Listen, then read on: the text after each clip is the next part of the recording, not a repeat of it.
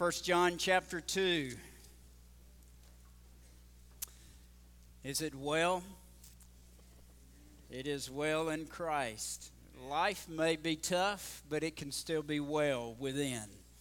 And so we want to point you to that truth. 1 John chapter 2, begin reading with verse 18. I want to read aloud and ask that you follow along. And may we cling to the truth of God's word that gives us the assurance in Christ it can be well. Verse 18, 1 John 2 says, Little children, it is the last hour. And as you have heard that the Antichrist is coming, even so now many Antichrists have come, by which we know that it is the last hour. They went out from us, but they were not of us. For if they had been of us, they would have continued with us. But they went out that they might be manifest that none of them were of us. But you have an anointing from the Holy One, and you know all things. I have not written to you because you do not know the truth, but because you know it, and there is no lie uh, there, and that no lie is of the truth. Look at verse 22. Who is a liar? But he who denies that Jesus is the Christ. He is Antichrist, who denies the Father and the Son. Whoever denies the Son does not have the Father either. He who acknowledges the Son has the Father also. Therefore, let that abide in you which you heard from the beginning. If that you heard from the beginning abides in you, you also will abide in the Son and in the Father. And this is the promise that he has promised us. What is it? Eternal life. He said, These things have I written to you concerning those who try to deceive you. This morning through Scripture, we're going to look at the test the test between truth and lie. What is that test? How do we know the difference? Let's pray together. Father, we pray that through your word, by your Spirit, who is the Spirit of truth, that you will guide us in truth. And Father, I pray that we will love you more as a result and fall in love with your word even more. That is truth. And that your word will be a lamp unto our feet and a light unto our path. In Jesus' name we pray. Amen. Thank you. you may be seated. Well, it was on October the 31st, 1517, 500 years from this past Tuesday that Martin Luther nailed the 95 Theses on the Wittenberg Castle church door. Though his desire initially was not to break away from the Roman Catholic Church, Luther's revolutionary ideas served, though, as a catalyst for the eventual breaking away from the Catholic Church. His ideas served also as, as those that were instrumental did my eyes just do something, or did the lights just do something? Uh, Luther, his ideas became instrumental in forming the movement that we look back and, and understand today as the Protestant Reformation. Luther wrote his Radical 95 Theses to express his growing concern on the corruption within the church as he knew it. In essence, his thesis called for a full reform of the Catholic Church and challenged other scholars to debate with him on matters of church policy. Luther published these 95 theses, fully realizing that he probably would face excommunication and even possible death for protesting the traditions and beliefs of the Catholic Church.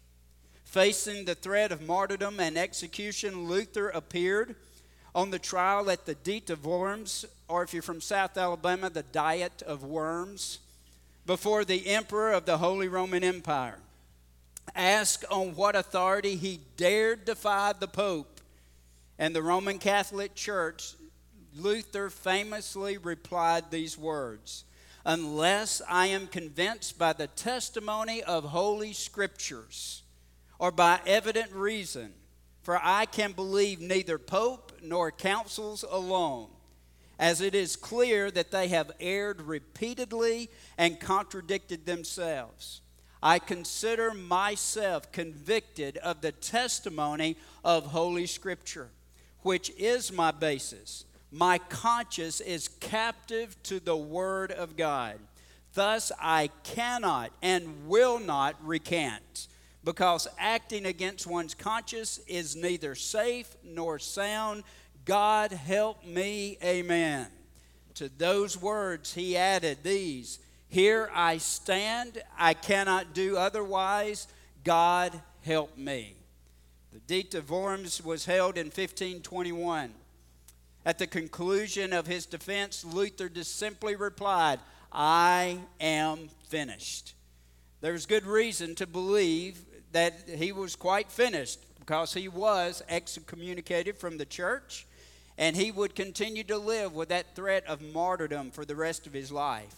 But today, 500 years later, after those 95 theses were nailed to the door of the church, the faith of the Re- Reformation is still alive and well today. We can be thankful.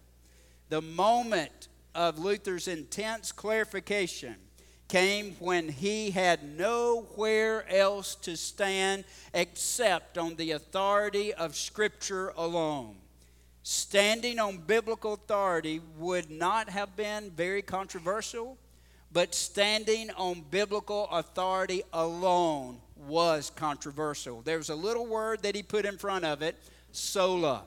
And so when he said sola scriptura, Luther said, I stand on the word alone.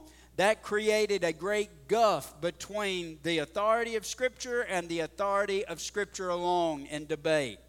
The same is true for each of the solas that we recognize in the period called the Reformation faith alone, grace alone, Christ alone, Scripture alone, and for the glory of God alone. So Luther declared, I can stand nowhere else but in Scripture alone. I want you to consider that and hold on to that zeal, that passion, that commitment to the Word of God. Because here's the question in front of us How do we today discern the presence of false teachers in the church? And they're out there. How do you distinguish false teaching from true teaching? We understand from the earliest of days, from the birth of the New Testament church, there have always been those among us that ended up being false teachers. So, how do we know who they are? How do we know who are genuine believers?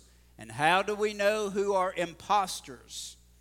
When the Apostle Paul bid his farewell to the uh, Ephesian church, to those believers, he wrote these words I know that false teachers, like vicious wolves, will come among you after I leave, and they're not going to spare the flock. Even some men from within your own group will rise up and distort the truth in order to gain a following. Watch out, Paul said. Remember the three years that I was with you. What did he do in those three years? Taught truth, taught them the gospel, taught them, grounded them in the truth of the Word of God. He said, Remember my constant watch and my care over you day and night, and my many tears for you. Paul's prediction now has become correct. John is writing in 1 John this letter to whom? To those believers in and around Ephesus in the beginning, to where they had been infiltrated by false teachers many have grown confused. And John is writing, first, le- first of John, this letter, that they may know the truth. 1 John 5 13 is our key verse. I write these things to you who believe upon the name of the Lord Jesus Christ, that you may know that you have what? Eternal life. You need to remember that by the end of this sermon series, all right? Eternal life. John wants us to know, but he says we can know. Now, in verses 18 through 21, he contrasts false teachers and true teachers or genuine believers. Here is the truth that John reminds us of biblical truth exposes the lies of false teachers.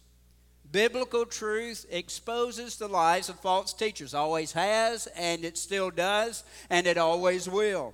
So, biblical truth is the test. How do we know the difference between a false teacher and one who is genuine teaching the Word of God? Through the lens of Scripture. We filter it through what does the Bible say? Be like the believers in Berea in Acts chapter 17.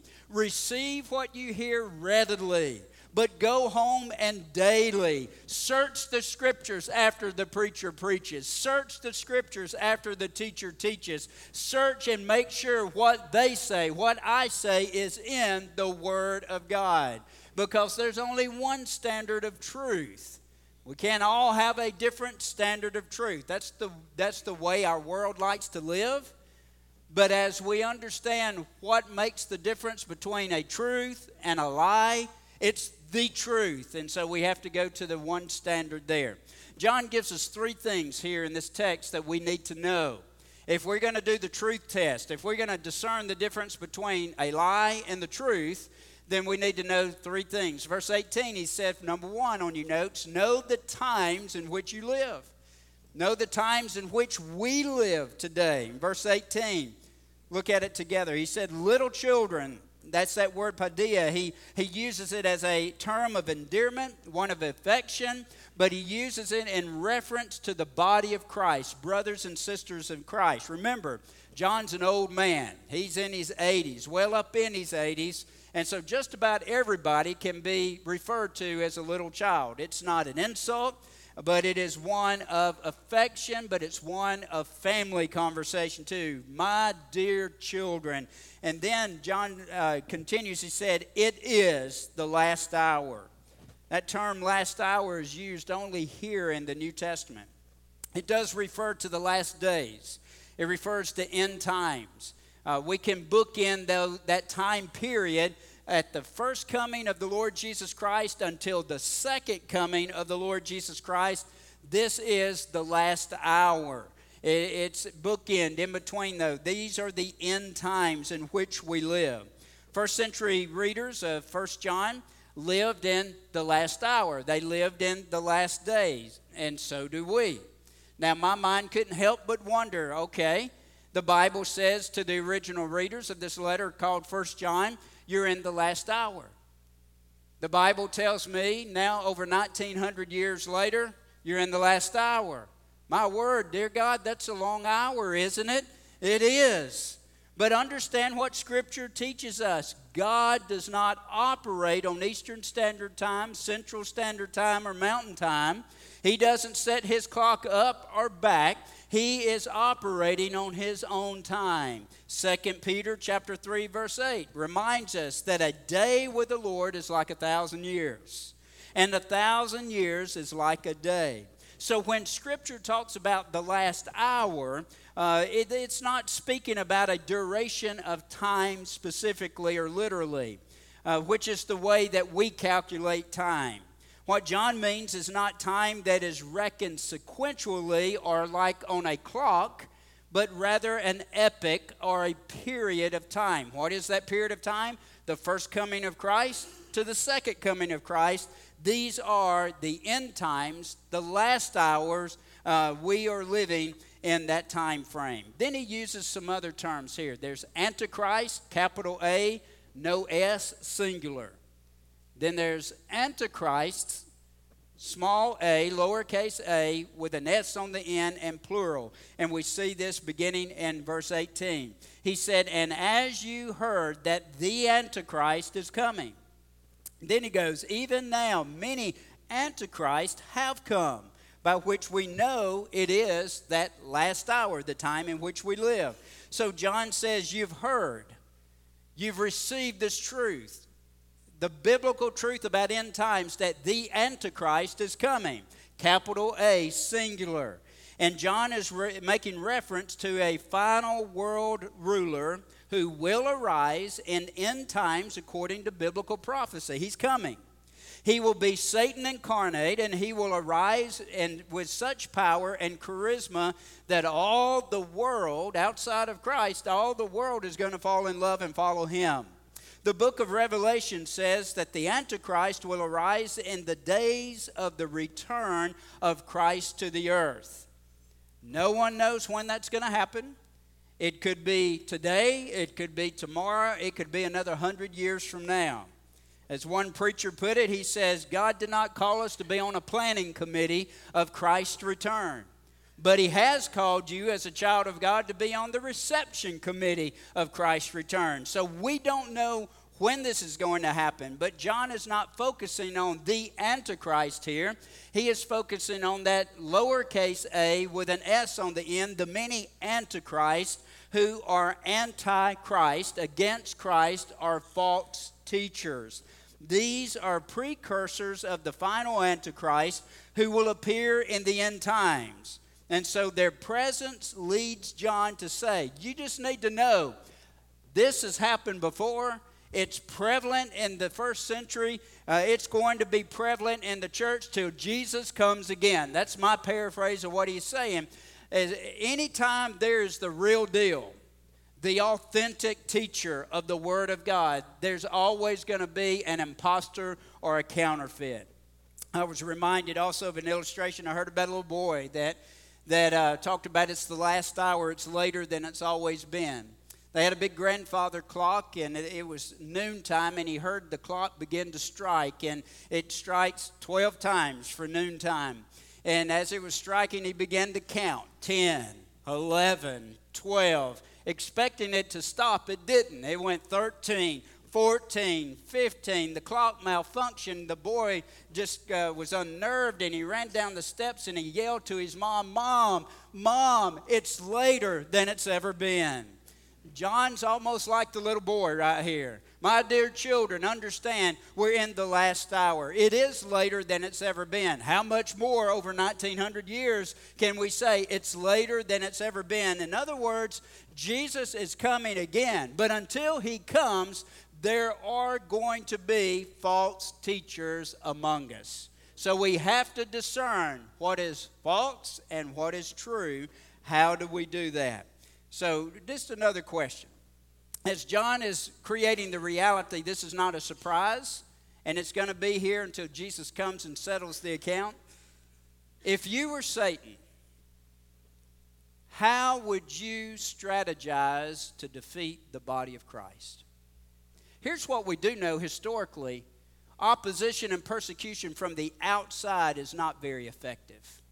In the New Testament, we can see the, the stories of persecution that the more the church was persecuted, it just scattered the seeds of the gospel even further across the globe.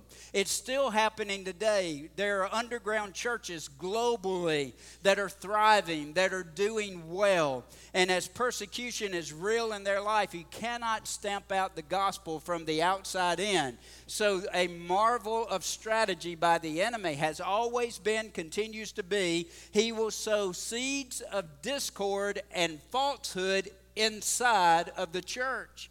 He will create impostors or counterfeits that are among us and that rise up and begin to teach elements of truth, but not the whole truth. It sounds good, but it's just not biblically correct. Have you noticed that there's some cults in our culture that speak a lot about Jesus? And it sounds good on the surface. And it sounds like they may believe in the same Jesus that Scripture teaches, but they don't. And so that is a strategy that we see that's happening in these end times in this last hour. I want to go next to number two. Hang on to that. Know the times in which you live. There have been, there are, there will be false teachers until Jesus comes again. But we can discern between them. By number two, know the trajectory of false teachers. There's some indicators of those who are imposters, counterfeits. The first indicator is in verse 19. Look at it. John just repeats himself here. He says, They, the impostors, the false teachers, or the Antichrist, they went out from among us, which meant they were once with us inside, but they were not of us. They were not real, they were not genuine. For if they had been real or genuine or of us, they would have continued with us. But they went out why? That they might be manifest. That means their real colors be made known. They're false teachers and not true teachers, that none of them were with us. The first indicator of false teachers is they eventually depart.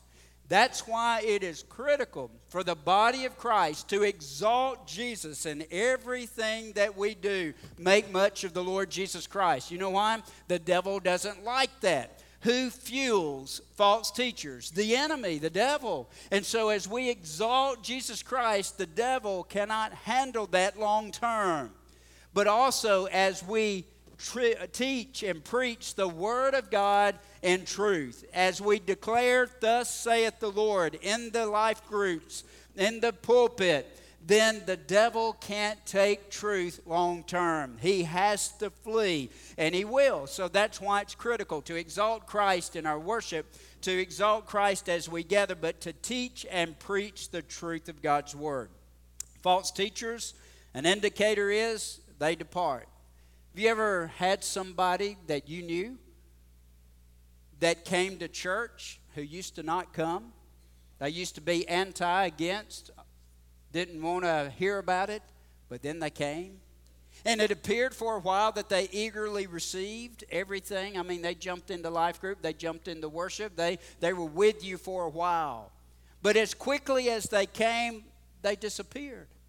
And they don't want to have anything to do with it anymore. They don't want you to contact them. They don't want to hear of it. They don't even identify with Christ or being a Christian. They're just gone. They have departed. Why? But John would say they were never one of us. They never, ever had a genuine conversion experience. I don't know if you've noticed, but virtually every cult today was founded by someone who came out of church. They became disgruntled with a church or with a denomination. Let me just give you one example. Joseph Smith said he was visited by an angel from heaven named Moroni who dropped down golden tablets of new scripture, clue number one, new scripture called the Book of Mormon. Joseph Smith had been a member of a local church, but he decided that the church was corrupt. He thought God wanted to begin a new church and had, of course, chosen him to begin it. Go figure. Joseph Smith went out and founded a cult called Mormonism. Mormonism is a cult because of their doctrine, their teaching of the person of Jesus Christ.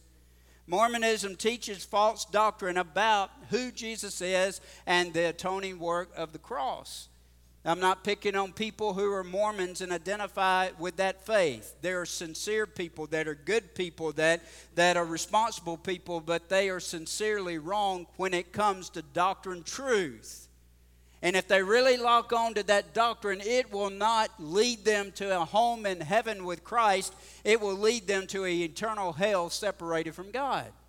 And so it is what it is. And so we need to understand that there is false teaching that sounds good on the surface that consumes many people who are church people because we don't know what we believe and why sometimes. The old preacher said it this way faith that fizzles before the finish will be was faulty from the first. You can tweet that later. Didn't Hannah say something about tweeting? Somebody did. Maybe that was Mac and Pandy in the announcements. Faith that fizzles before the finish was faulty from the first. They're going to depart. Number two, they're going to deny Jesus. Eventually, it's going to come out in the belief of who Jesus is and what he's done. Look at verse 22. verse 22, John said, Who is liar?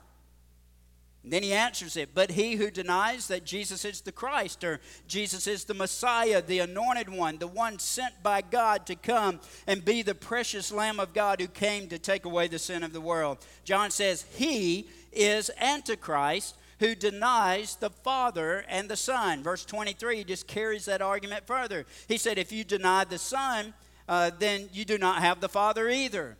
He who acknowledges the Son has the Father also. And so John is making a very clear argument here that false teachers not only depart, but they're going to deny the truth about Jesus.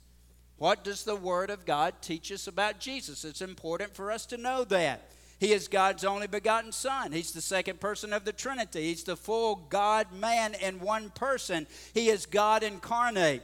He is the precious Lamb of God who did come to take away the sin of the world. He is uh, the Messiah, the Christ, the anointed one. He is the only way to the Father. He's the one mediator between God and man. He is the man, Jesus Christ. And so it matters what we believe about Jesus.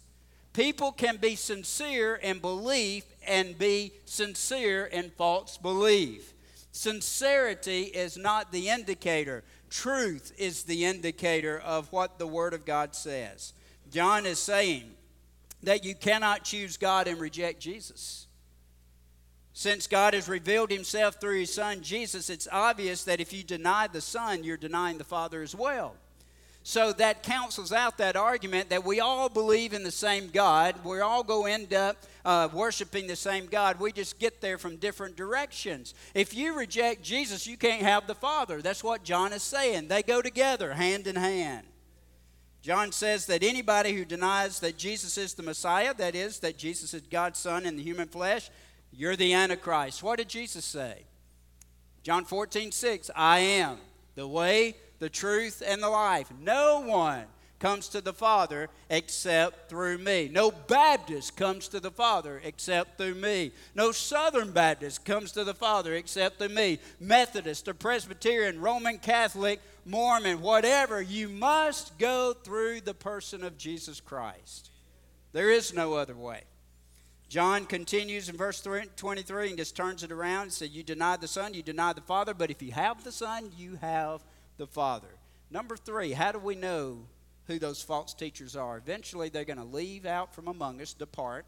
They're going to deny the truth about Jesus, but then verse 26 says they tried intentionally to deceive. To deceive. You, you know who cults feast on? Church members. Baptist church members a whole lot. John identifies the third indicator in verse 26 deception. Who is the father of deception? Satan. He is the counterfeiter. He is the deceiver. And Scripture indicates in John 8 44, as Jesus said, he is a liar and the father of all lies. Historically, Satan's first lie was to Eve in the Garden of Eden when he questioned what God had said.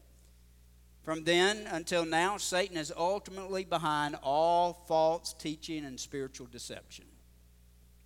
How do we know who the false teachers are. There's a trajectory of false teachers. They depart, they deny, they deceive.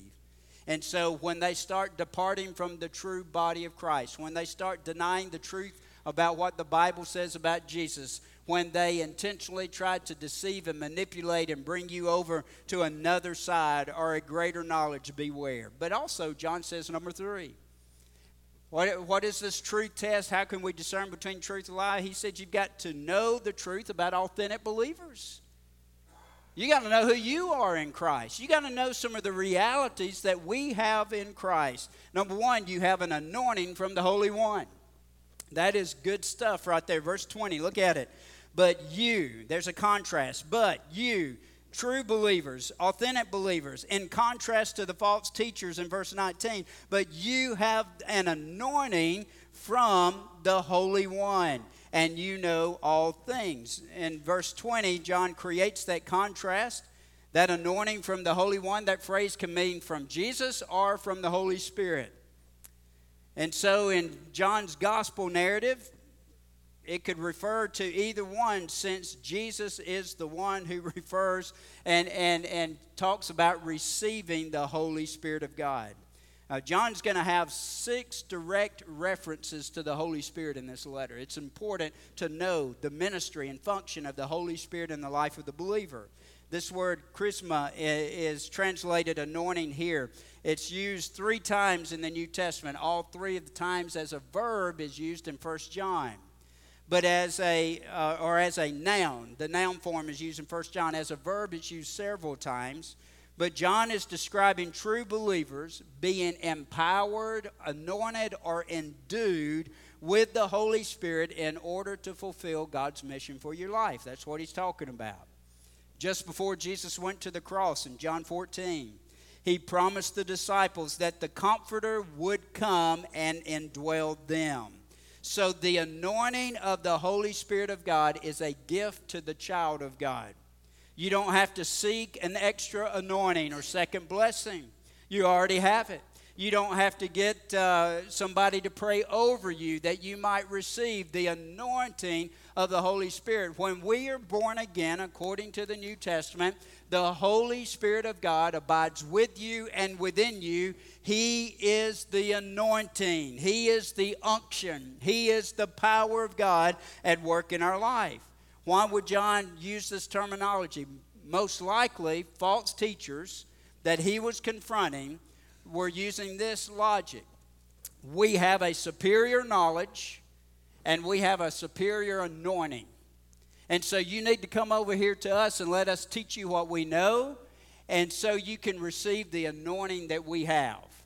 What John is saying is you need to understand, dear believer, because you have already received the gospel, you already have the anointing from the Holy One. You've got an anointing they know nothing about and they don't have. Don't you dare cower and feel inferior to a false teacher because you have the unction of the Holy One in you. And by the way, because you have the anointing from the Holy One, you have all knowledge of truth. Because who is this Holy One?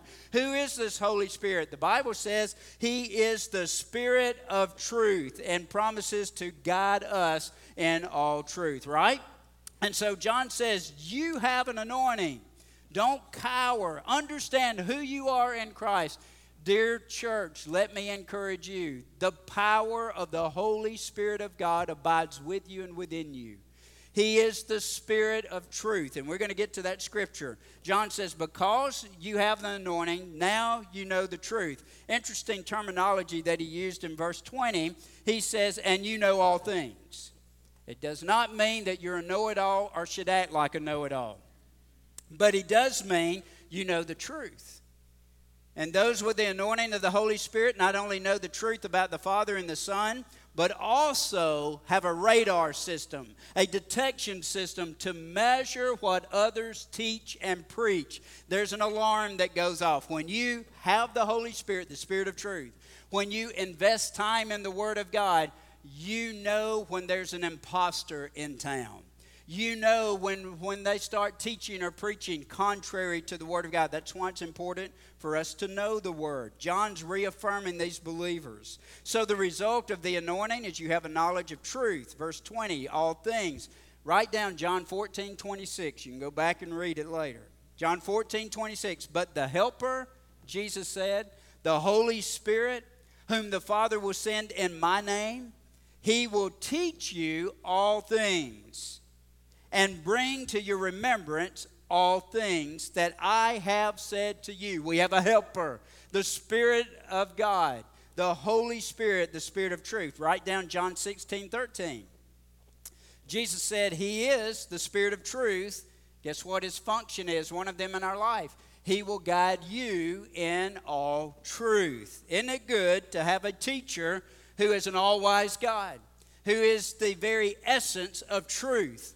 Who guides us in that which is right, that which is true, that which is real. And so John is saying, you don't have to take a second seat and guess about what's right and wrong. You know you have the anointing of the Holy Spirit. And because you have the anointing of the Holy One, you know the truth. That word know is in the perfect tense in verse 20 and verse 21. Here's what it means you have received and you continue to possess. Isn't that good? You have received the Holy Spirit. You have continued to possess. You have received knowledge of truth, and you continue to possess that knowledge of truth. I thought it was good anyway, so if you don't, that's all right. You, you. John says this. He said, "No lie is of the truth." The statement says two things. Nothing untrue comes from true Christian teaching that is based upon the Word of God.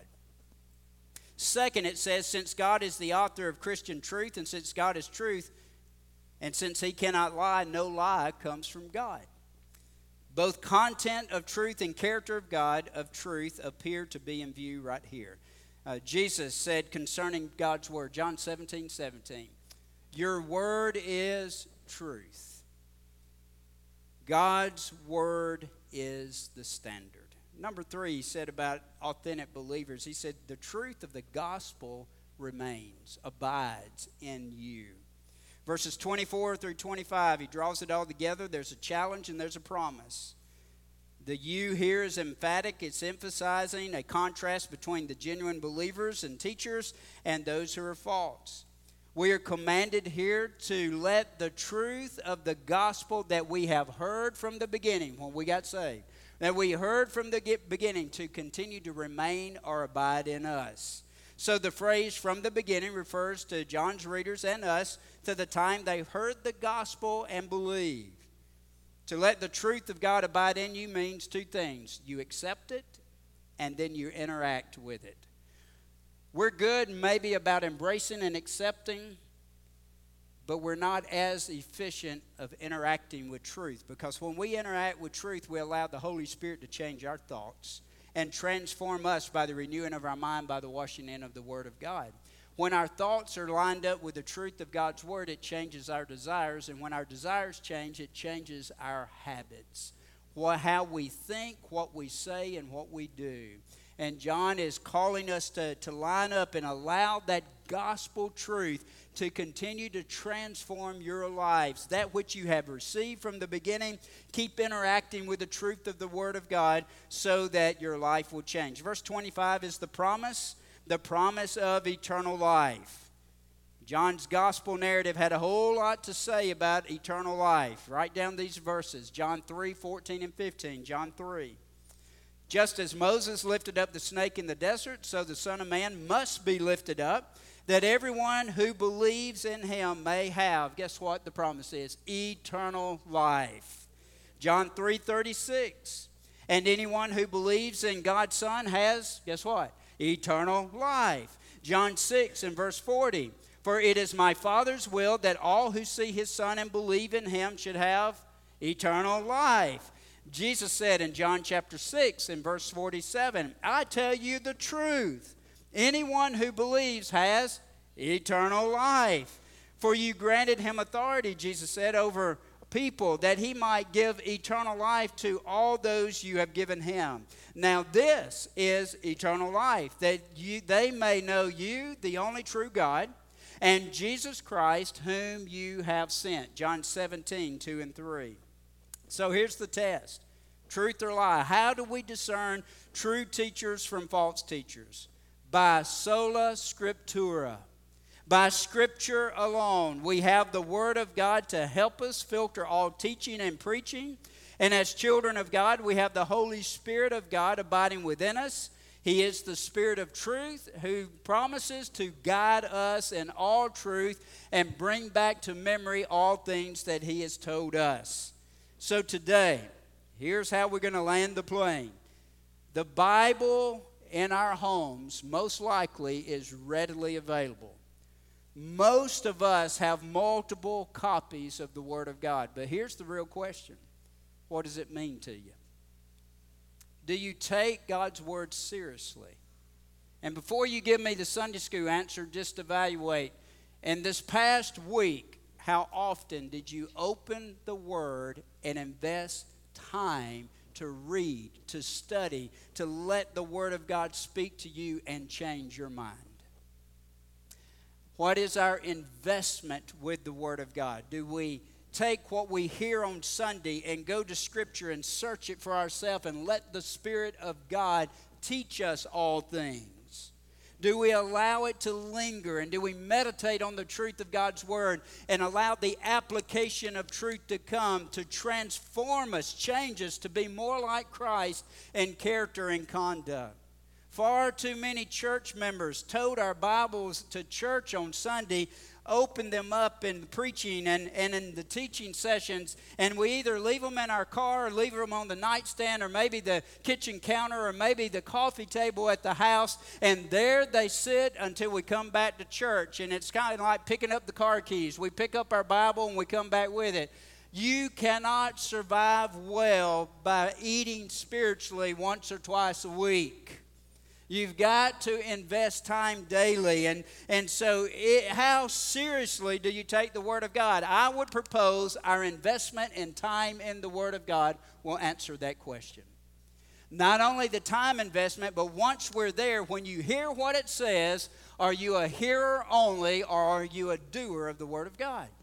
And that's going to really tell us if we love Him, we've already heard, we'll obey His commandments. But that is an indicator of those who are really in Christ. Now, do we share it with others? Do we share the truth that God has taught us with others? Here's a hard one. Are we really willing to risk everything? Even our lives, like our missionaries across the globe, on the truthfulness of sola scriptura. Perhaps what we need is a renewal and a revival of the passion and the zeal of the sufficiency of Scripture in all things.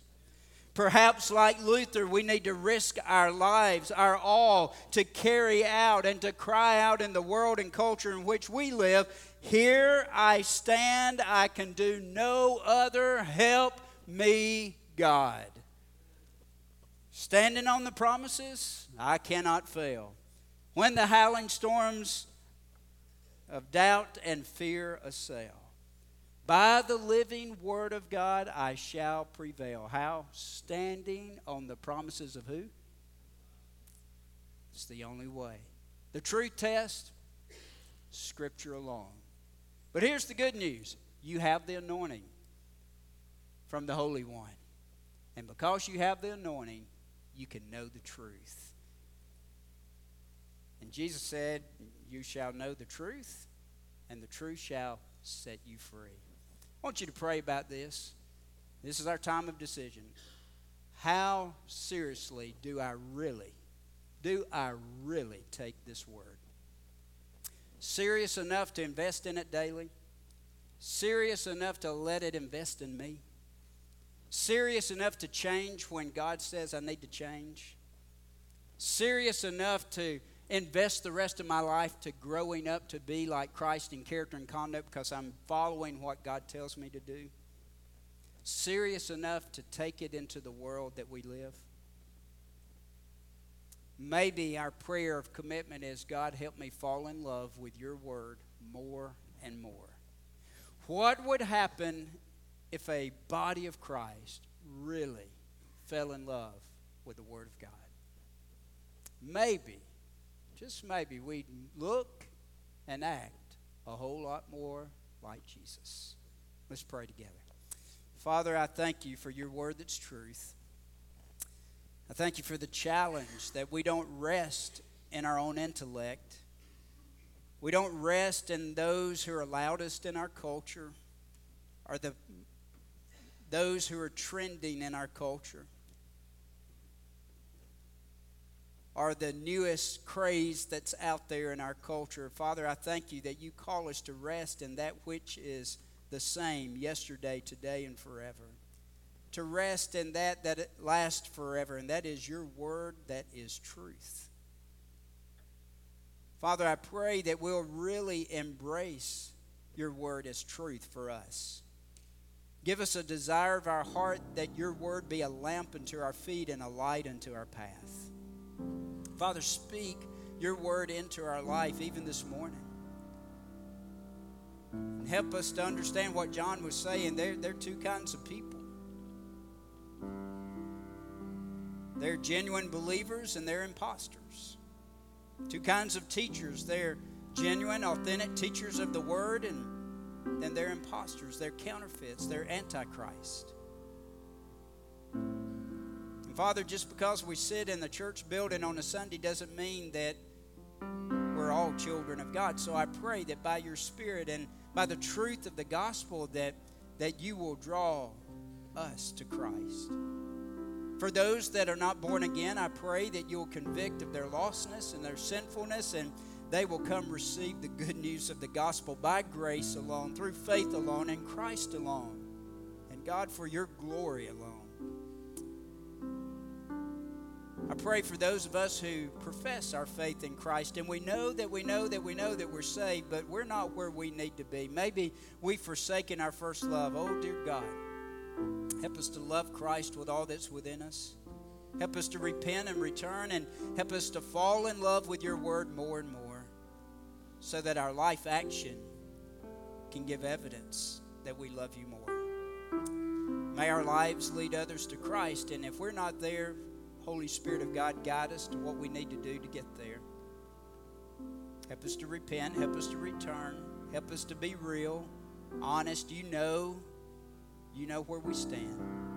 We like to say we're a people of the Word and we're Bible believing Baptists, but Father, by our actions, is that really where we are? So, by your Spirit, bring us to that place. In Jesus' name.